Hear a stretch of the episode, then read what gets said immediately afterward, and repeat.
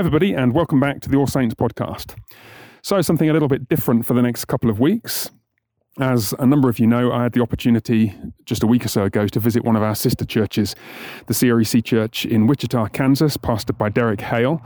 They'd asked me to give a series of talks under the heading The Heart of the Matter, exploring uh, really what is um, going on under the surface, so to speak, of our lives, that is to say, in our hearts, as we seek to pursue godliness and faithfulness to Christ. And as I was doing that, I found myself running into some of the material that I'd shared with the men of All Saints at the men's discipleship breakfasts earlier this year. And some of that, of course, found its way onto this podcast um, a few months ago.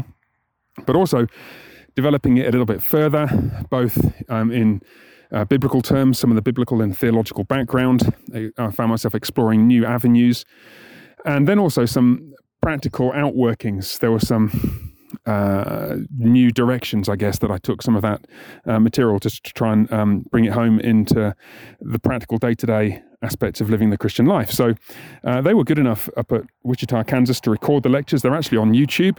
The audio in the first one was a little scratchy. There was some interference on the microphone, which they fixed for the second, third, and fourth lectures. But um, the audio team here at All Saints are going to work their usual magic with um, uh, turning it into a podcast, and uh, I maybe either just uh, linking to or editing the uh, videos so that they can be viewed as well if that's how you prefer to view them. And I hope you find it uh, helpful. So, as I said, the first couple of lectures, um, there will be some material that would be familiar if you heard that earlier um, uh, teaching when we were exploring the relationship between our, our, habits and the structures we place in our lives on the one hand, and the character that is formed in us on the other. But there were some uh, other directions as well, which will be mixed in there, and I think that may be helpful to you. The third and fourth lectures get a little bit more practical. But I hope that it will all be practically useful, uh, not just to the men of all saints, uh, but to everybody as we're seeking to grow in faithfulness and to consider how it is that we're wired as human beings created in the image of God. So, uh, without any further ado, I uh, hand you over to uh, whatever it is that our audio team manages to pull from those uh, lectures. Once again, with thanks to the guys at Wichita, Kansas, for the opportunity to teach them, and I hope that it's helpful to you all also. The Lord bless you, and bye for now. Let us stand together and pray. Our great God, we give thanks for this evening to come and to be uh, blessed by your servant who has come to us from Dallas, Fort Worth. Uh, pray that you would guide him in the things that he should say to us, guide us to be good listeners, to be uh, attentive hearers to the things that you would teach us through your servant. Thank you for this time for God's people to meet together, to sing, to learn, to worship, to pray and to enjoy fellowship with one another. We pray that your blessing would be upon this conference and upon these people. In Jesus' name, amen. All right. Well, let me um, first uh, say a big thank you to you all for being here and for the invitation from uh, Pastor Hale and the session here at uh, Trinity Covenant Church. Um, I'm conscious that there's a bunch of people who were shaking hands with one or more of the elders of the church outside as though they'd never met before, which must mean that you don't, well, either the church is really dysfunctional, which I don't believe, um, or, that, or that you don't normally come to this church. And it's a real uh, privilege to be able to speak to you guys as well. Um, it's always a, a delight to uh, meet new people. And the thought that somebody would come across town on Friday night and hang out with Christians they'd not met before is, well, it's a privilege to, to be here and to speak with you. Um, uh, I want to pray, if you don't mind, um, just before we jump into this topic, and then we'll uh, try and stick more or less to the schedule that's in front of us, and we'll see where that where that leaves us.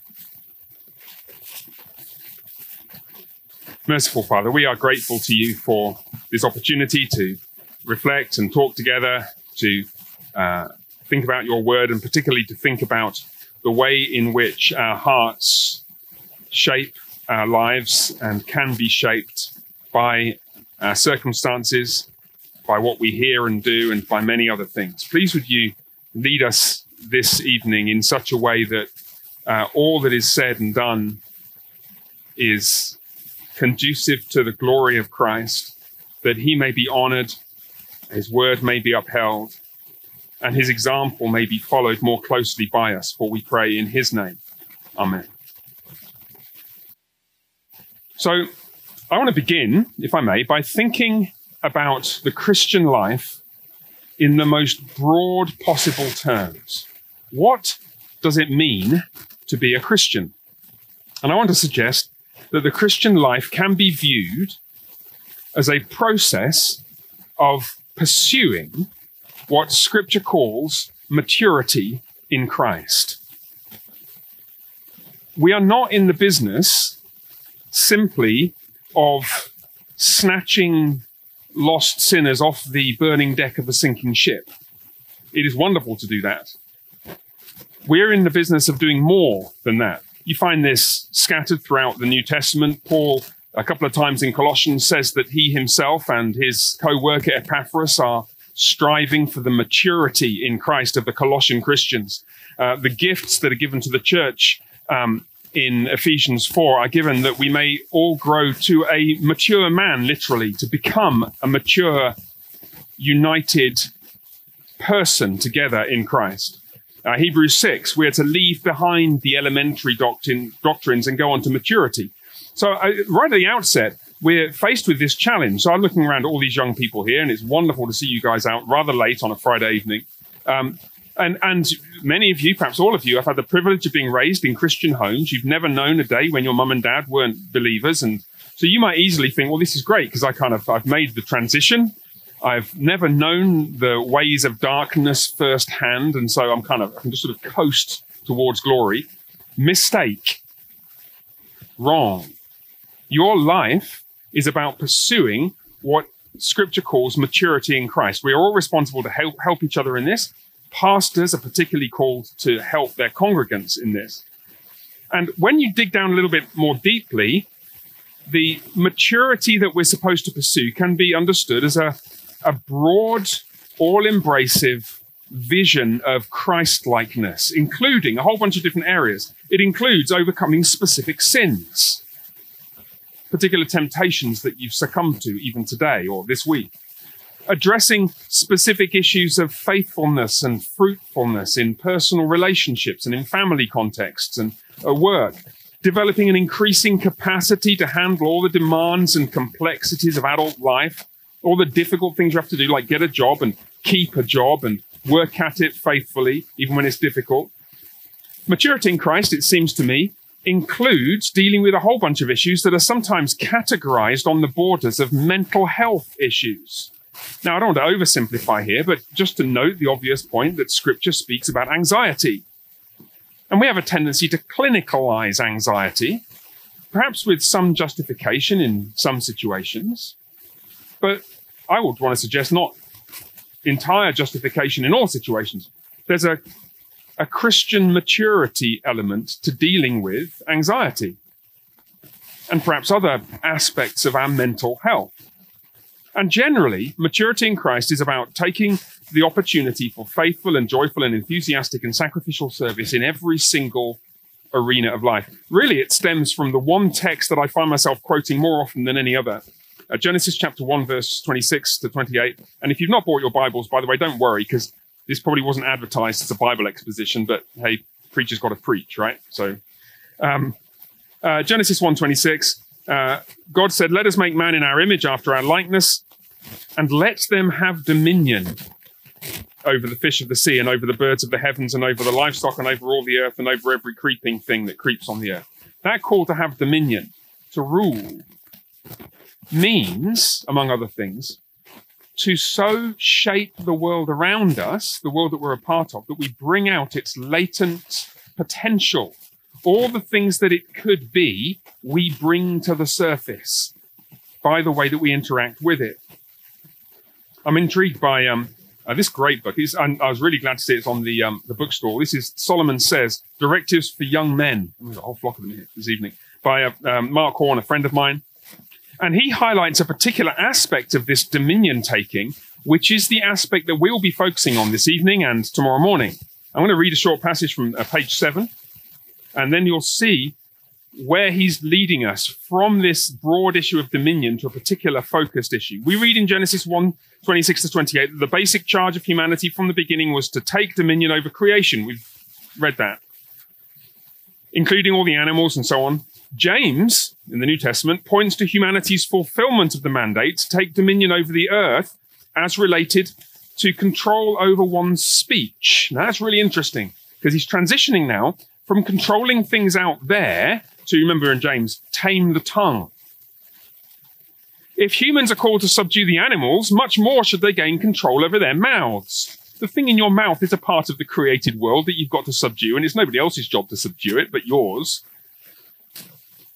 And if they're called to take dominion over their mouths, then they are likewise called to take dominion over their hands and feet. This points to the fact, and this is the crucial starting point really for our consideration this, this evening and tomorrow, that every descendant of Adam and Eve is called to rule over a portion of creation, including himself, perhaps even especially himself. End quote. Now that's really significant. And you think about it, it's obvious, isn't it? It's been said many times. Um, if you can't govern yourself, you'll never be able to govern others. Self rule actually is a valuable biblical way of approaching the task of um, the Christian life. Governing oneself is actually the subtitle of uh, the conference, which I noticed in some of the publicity. Cultivating an ordered Christian life in a disordered world. The world is in chaos. I don't know whether you'd noticed. yeah, you had. Even here in Kansas, which apparently is the best state in the Union, most wonderful place in the world, and Wichita is the crowning jewel of that state, I'm told by. Thank you. Uh, but even here, even here, we're called to cultivate an ordered Christian life in a world that's disordered. We have to stand against evil and sin and darkness and chaos. And how are we to do that? Well, by becoming mature. That is to say, by taking control of ourselves and the world around us. Now, this maturity, according to the Bible, is found first in one person, Jesus Christ. It is not in the first instance something that we are to strive for, it is something that he has accomplished. He exhibits perfect maturity as the last Adam. Is, there's um, suggestions of this in his miracles when he calms the storm. Of course, we are supposed to see echoes of his dominion over creation as the creator, God, but is there not the possibility that we also see his rule as the perfect man who can speak words and creation conforms to his words. Just like Adam spoke words in Genesis 2, and all the animals, well, their names became whatever it was that Adam had called them. So Jesus has this maturity. Hebrews 2. Um, he has been made mature, literally, teleon, Greek scholars among you, through suffering. He's suffered in a sinful world without sinning himself, and he's got to the point of mature manhood. And he has bestowed this maturity upon us as a gift of his grace. Colossians 3 Since you've been raised with Christ, well, that means you've seated with him at the right hand in the heavenly places. Romans 6 You died to sin because of what Christ has done. And it's on that basis, and this is a crucial point, it's because of what Christ has done that we may strive to be like him. We're not trying to climb up a greasy rope ladder to try and reach Jesus somewhere up, up there. He has lifted us up out of the swamp and placed us with him, and we're called to live alongside him and exhibit the perfection and the maturity that he has. And we are assured that we may expect to make progress if we do so. Remember that wonderful passage in 1 Corinthians. Whenever you're struggling with a sin that feels unbeatable, go back to 1 Corinthians chapter 5, verses 9 to 11, where Paul lists um, all these uh, disgraceful and appalling sins. 1 Corinthians 5 and says that people like this won't inherit the kingdom of God thieves and men who practice homosexuality and adulterers and uh, drunkards and the greedy and revilers and swindlers. And such were some of you. Such were some of you. But you've been washed, you've been sanctified, you've been justified in the name of our Lord Jesus Christ and by the Spirit of our God. So you can see the picture we're building. We are called to pursue maturity, which Jesus is and Jesus has. And that maturity entails complete self government. And Jesus perfectly controls every aspect of his own emotional life and the, the, actions that he chooses to undertake. And it's his, and he's given that capacity to us. We have it, it's ours in him. Now, what's really interesting, and you could talk to Pastor Hale about this, but I'll tell you my own personal testimony. As a pastor, um, a large part of my ministry is concerned with talking with people individually and preaching to people and uh, in various contexts, teaching and so on, trying to help people grow in maturity in Christ. I mean, what else is there to do you're a pastor? And it's remarkable. Sometimes people make dramatic and significant progress. It's one of the great joys, actually, of being a pastor to see young men grow up into not so young men and see people get married and begin family life together and their lives start to take the kind of shape that they always thought maybe it should and they now do and but not always not always there are tragedies in the life of the church there are tragedies in pastoral ministry there are tragedies in many individuals lives sometimes explosions of catastrophe sometimes just long, slow burn, lack of progress. It's really interesting. Why is it that some people grow wonderfully in their maturity in Christ and others don't? Why is it that two young men that go off to college, both been at the same church, and one of them comes out the other side and is like he's three years chronologically older and 10 years older as a believer, and the other one has just wasted three or four years with kind of frat parties and all the kind of dissipated, subsidized drunkenness that college life seems to entail. Why is that? And it strikes me that this is a question we should try to answer. We should try to figure out what accounts for the dramatic differences between Christians particularly in terms of how they grow in faithfulness. If we could crack this nut, if we could figure out how do we help the the Christian who's struggling with sin, or the, the Christian who's had 12 jobs in five years and doesn't seem to be able to hold a single one of them down. Uh, the, how do we help the Christian whose history of relationships is just one disaster after another? How, how do we help? What maybe that's you. How do we help each other? How do you help me? Now, it's likely that there are some obvious explanations. Maybe some people just don't pray very much, or some people don't read the scriptures very much, or some people don't have very good pastors and don't hear great preaching. And tragically, that's true. Um, maybe some people just lack self discipline. I mean, there, there may be mundane reasons, but I wonder, I wonder if there may be other explanations that underlie the vast differences that we see between different people. And I'm not willing to accept the, well, it's just God's sovereignty thing. I, take it that none of us are going to accept that. We're all, I hope, well, maybe we're not. Okay, so I'll, I'll give me two minutes and we'll get there. Um, scripture never invokes God's sovereignty as a justification for our inaction. Have you noticed that? always. The fact that God is sovereign over our history, the fact that God is sovereign over those two young men, one of whom went to college and grew up 10 years in the space of less than half a decade, the other one, life seemed to be flushed down the toilet. That's under God's sovereign plan, but that's never a justification for us doing nothing. On the contrary, Philippians 2, work out your salvation with fear and trembling because it is God who is at work in you. God is sovereignly at work in you to will and to act according to his good purpose. Therefore, you should work. The pastor's got to go figure out why. Why did that? What happened to that young man? Oh, it's just God's sovereignty. No, we got to we got to try and figure out what happened to him and and how we can help him and how we can stop it happening again. Romans six put sin to death. Well, why? That's a really weird thing today to say because Romans six has already said you died to sin.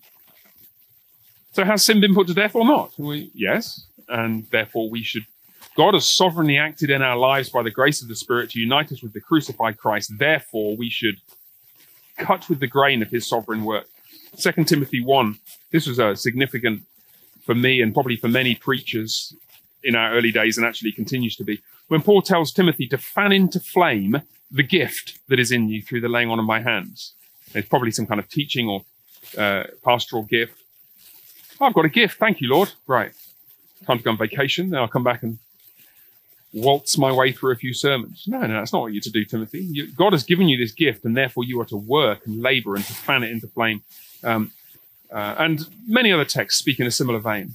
That God's sovereignty over our lives is never a justification for inaction. So we have a question, and it is my aim, God being my helper, to try and explore this question with you in the next couple of days. Is it possible to articulate a biblically grounded, theologically informed, systematic way of thinking about how people are shaped so that they grow towards maturity in Christ? Could we articulate a a systematic pastoral theology or a systematic framework for understanding the task of Christian growth? Is there some, I don't want to say theory because that makes it sound wrong, but is there some underlying understanding that we might actually be missing part of? That if we could just grasp it, we'll be able to figure out what we need to do to cut with the grain of the Spirit's work in us. And I want to suggest to you there is. Uh, now, we've got some basic questions to answer first, and these are going to occupy us for most of this first session. They're basically what you might call anthropological questions. They're questions about what is a human being? If we want to know how to fix little Johnny or little Jimmy or little Jenny or little Jane, we need to know what kind of a creature is she? Anthropology is the, the doctrine of man, anthropos, man. And so we need to answer some questions about um, what kind of thing is a person? And we're going to begin there. I say, keep saying begin. I'm sort of 14 minutes in. Makes people nervous when, as we begin after half an hour, and everyone's thinking we're going to get home before midnight. Um, in this first talk is what I really mean. And then what we'll do is we'll move on to some practical um, outworkings of that anthropology in our next session, and then we'll we'll draw some other connections with other areas of Christian thinking tomorrow, and we'll, we'll, we're also going to think about some of the major hindrances to our Christian growth, especially in the modern world, um, the, the things that distract us from faithfulness to Christ. There are plenty of them. But let's begin with the anthropological question. You, what did you do on Friday night? You're nine years old or something. I went to a talk about the anthropological question. Impress your friends, amaze your school teachers. All right. Um, what is a person fundamentally? And and underlying that what is it about the person that dictates their life their behavior their thoughts their actions everything about them? The biblical answer is the heart. That's the concrete biblical metaphor which encapsulates the answer to the question what is it that shapes the life of a human person. Um, the um, subtitle was it the sub? No, wasn't. It It was from the conference blurb, I think. Um, uh, Proverbs four twenty three. Keep your heart with all vigilance, for from it flow the springs of life. Think about that for a second. Isn't it interesting? Where do the springs of life come from? The heart. So Proverbs 4.23 will tell us that, well, we need to keep that thing. And it's not like the, the little two pound um, bright red pump in your chest. It's a metaphor for something about us. Um, because the springs of life flow from it. It's the source. We've got to deal with the source if you want to deal with what comes out of it. And in mainstream popular pastoral theology, in mainstream books about the Christian life, in sermons aplenty and blogs, if you read them, which you shouldn't, but if you're going to, well, okay, fair enough. You will find this is just commonplace. Everyone talks about the heart as the source of the Christian life. Um, now, normally, there's a bit more depth to the claim that's being made. People will say, your heart, you know, your heart isn't just about your emotions. Have you heard that before? Yeah, you've heard, and, and that's true.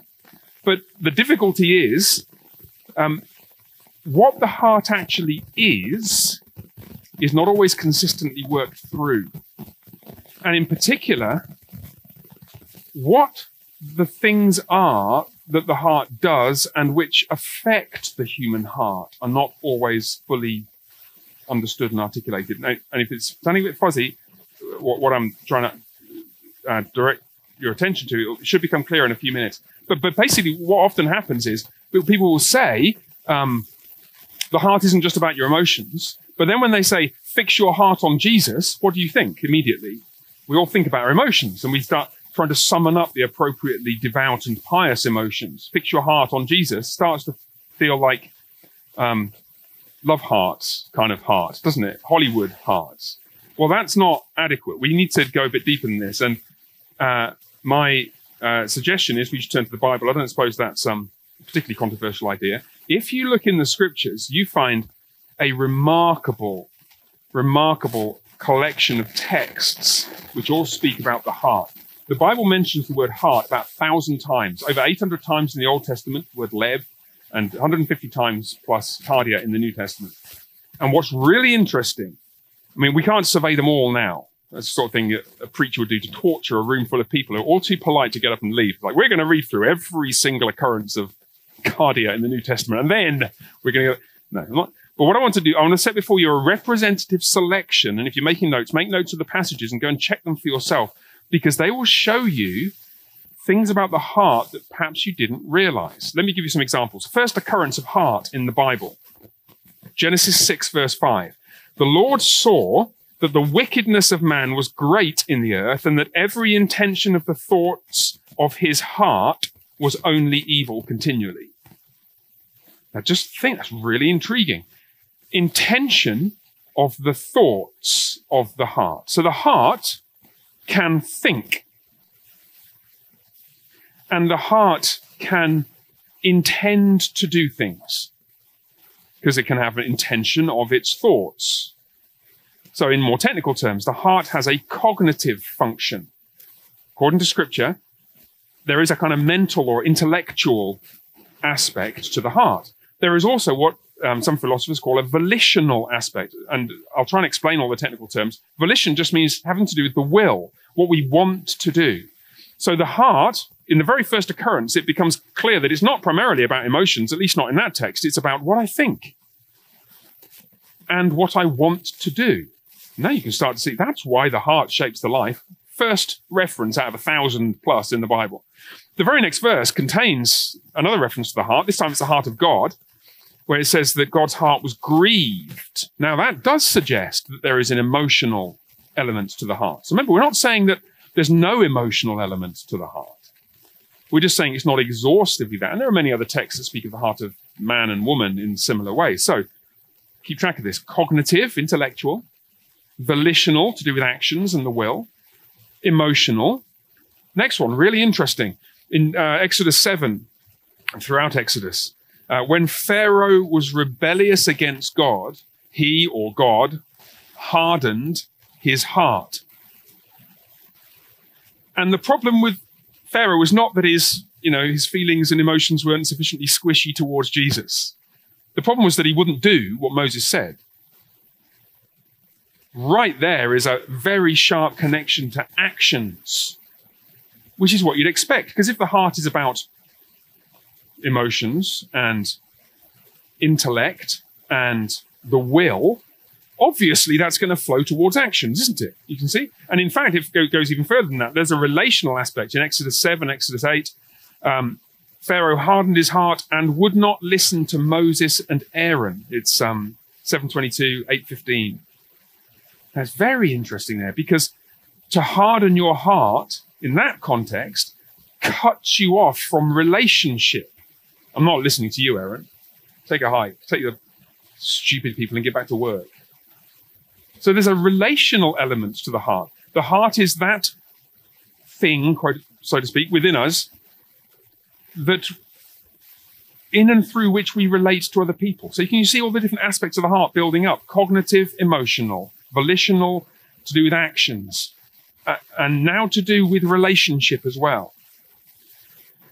And you find this all over the place. I mean, uh, Psalm 119, I incline my heart. This is verse 112, 112. I incline my heart to perform your statutes. So there's something in the person that is directed to action, the will, perhaps. Proverbs 7, 25 let not your heart turn aside to her ways there's it's the immoral woman obviously it's the father talking to the son so there's an emotional aspect there right i mean young men right there's a strong stirring emotion but there's also her ways which in biblical imagery is to do with how she walks where she lives, what she does. And you see all these different aspects of the heart showing up again and again. Incline my heart to your testimonies. It's different this time. This is to do with, you know, that feeling you get when you you really are enjoying reading the word, and somebody says breakfast time, and you're like, oh, it's just one more chapter. Does that happen to you? Maybe it has happened in the past. It doesn't always happen to us, does it? Sometimes it's like, do I have to read a whole chapter today? It's quite a long one. Um, maybe I'll just read the first half because there's a convenient ESV subheading halfway through to relieve my guilt. Well, it's funny. Psalm, not funny, it's tragic. Psalm 119 is a prayer. Make me want to revel in your words. And then Mark 7, one of the most famous heart texts in the New Testament. Um, this people honors me with their lips, but their heart is far from me. And the problem is not their emotions. It's not that the Pharisees weren't sufficiently emotional about Yahweh. The problem was that they were stealing money from their own parents by dedicating it to the temple so they could use it to furnish their retirement fund. Their heart is far from God because of their actions being so ungodly. So just think about the heart. Now, this is why those devotional books are right. The heart is the seat of the intellect, it is the seat of the will, it is the seat of our emotions, it is the seat of our desires, um, it is the seat of um, the aspect of us in and through which we relate to other people, and it is the thing that drives our actions. And it's not a physical thing within us. Wouldn't it be awesome if you could just get like a kind of USB cable, which is so old fashioned now? You do it with Bluetooth, wouldn't you? Anyway, or something, and you sort of plug it into the side of the head of your six year old. And you could just directly access his heart. That'd be awesome. I speak as a father of three children, and we just like plug it in, repentance, politeness. Click. Oh, oh, look, oh, this drop down menu of virtues I can upload. We're, metaphorically speaking, what we're trying to do is to figure out how do we get at the heart. And here's a critical insight the way we get at the heart is by means of all the things that the heart does. The heart is not a thing. The, the, philosophers among you, the fallacy of reification is to think in concrete terms about something which, properly speaking, is an abstraction or a perspective on something else. The heart is not an object. It's more properly to be considered as a kind of capacity or a set of capacities we have. So the heart is this set of capacities. How do you access it? Well, maybe through all that collection of different things that the heart does. And so a lot of what we're going to be doing in the next you know, hour or so and then tomorrow is trying to systematize that process. Just as an aside, um, this is absolutely what you find in more scholarly works of um, biblical study. Um, Hans Walter Wolff's book, Anthropology in the Old Testament, he's got a lovely section on the heart doesn't quote every passage, but it's really nice. And um, you've all heard of Jonathan Edwards, America's greatest theologian. One of his um, wonderful book by Jonathan Edwards, The Religious Affections. And this is actually worth thinking about because he, he takes this analysis a step further beyond the heart to the whole person. Um, he says that um, a person basically has two aspects. You have a soul and you have a body. Well, that's not controversial. Everybody thinks that more or less. There are a couple of exceptions in, in Christian history, but most theologians say, well, you've got an immaterial aspect, your mind, soul, whatever, and your body. And the soul, Edwards explains, has two faculties. It's able to uh, perceive and rationalize, it's the perception, he calls it. And then it's the inclination, which does all the emotional, volitional, desiring stuff. And then he says the heart is like the union of these two faculties. So Edwards is so, I mean, he spends 10 hours a day for 30 years reading the Bible. He's going to be soaked in the Bible, right? Um, and so he's got that biblical picture of the heart worked out. And he calls them um, the, those faculties of the soul. So you can almost kind of break down a human being. You've got human being, you've got body, which is physical, mind or soul, which is non physical. And then you say, okay, what can the soul do? And the soul can perceive think, rationalize, and it can be inclined, uh, emote, decide, love, desire, and have will. And the heart is the union of those two faculties. And so when he's talking about the religious affections, he's saying it's when the heart is on steroids. And true religion consists in holy affections. Well, of course it does, because it consists of a heart that is committed to the Lord, which is to say, all of those things that the heart does are directed towards the Lord. So you can see this is, this is not just me making this up.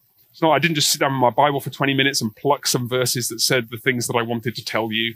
This is deeply embedded in our Reformed tradition, is deeply embedded in the scriptures. And the remarkable thing is, it's not obvious to me at least, maybe I've missed it, but it's not obvious to me at least that we have fully incorporated these insights into our practical theology. I haven't. This was news to me thinking about this in recent years. So, if that's what the heart is and what it does, how do you access it? We can't do the USB stick. I'm going to keep using this fine young man as my kind of illustration. You can't do that.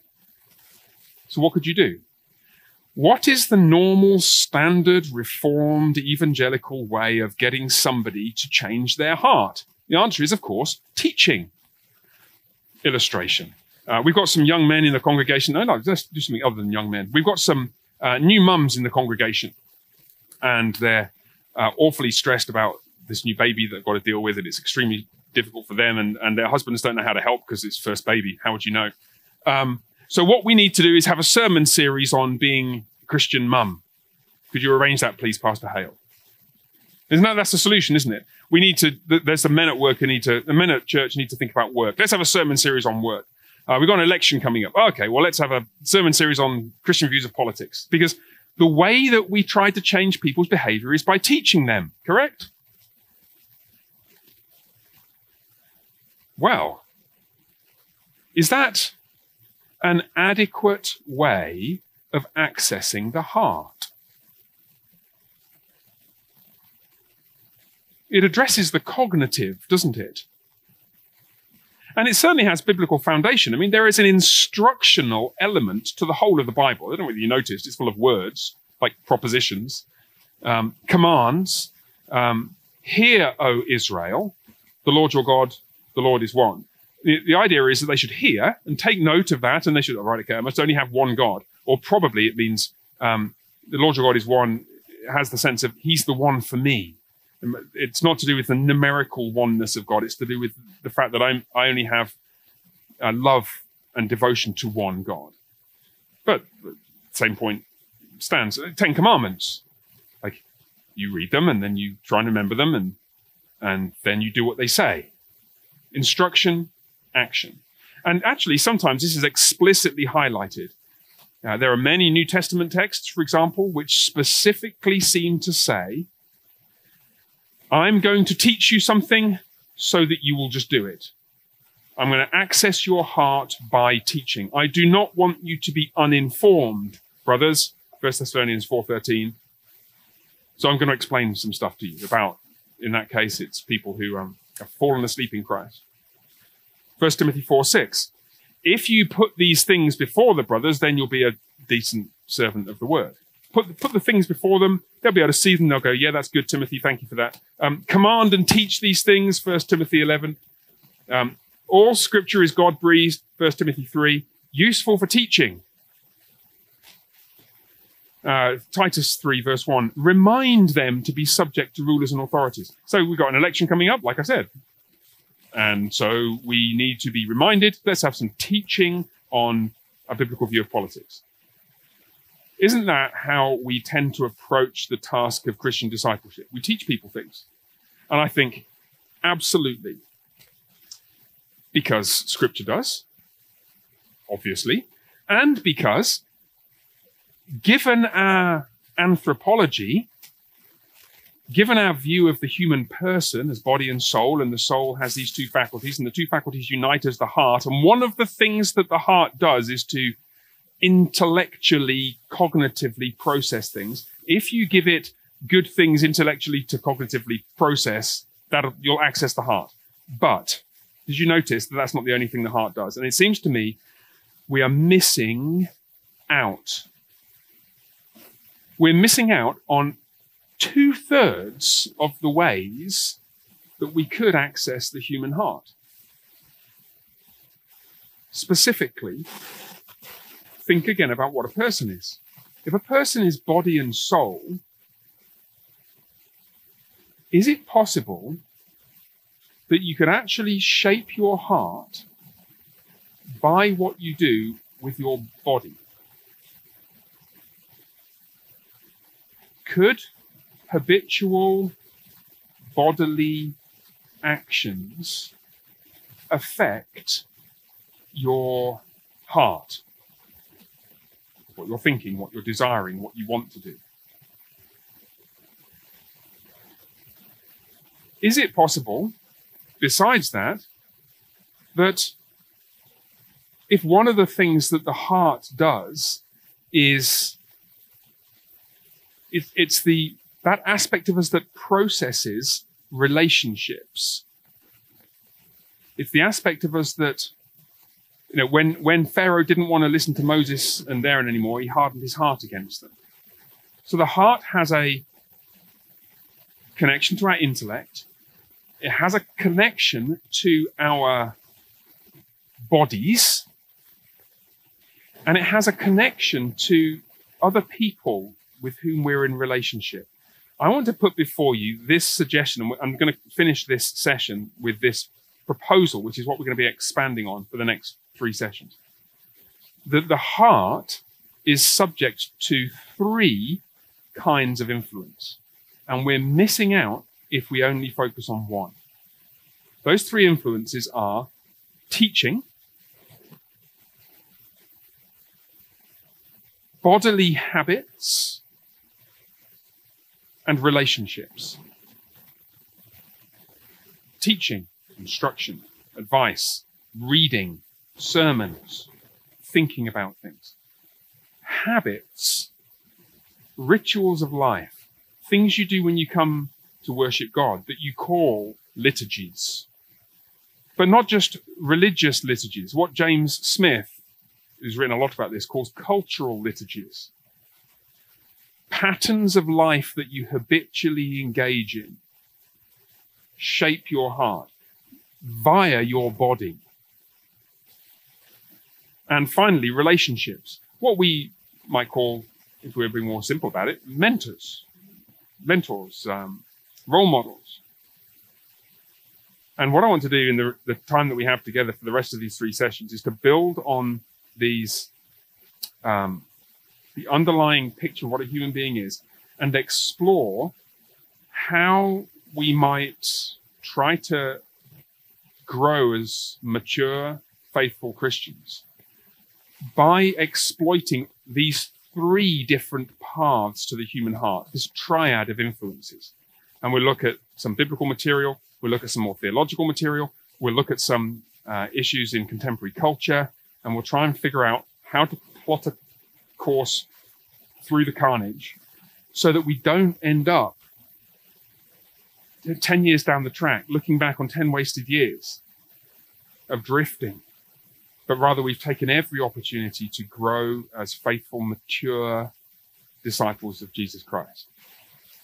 I think we should pause for a break for a few minutes. We have a few minutes before a scheduled break. Do you want to do some Q&A discussion now just about this material or do you want to have a break? Let's take a break.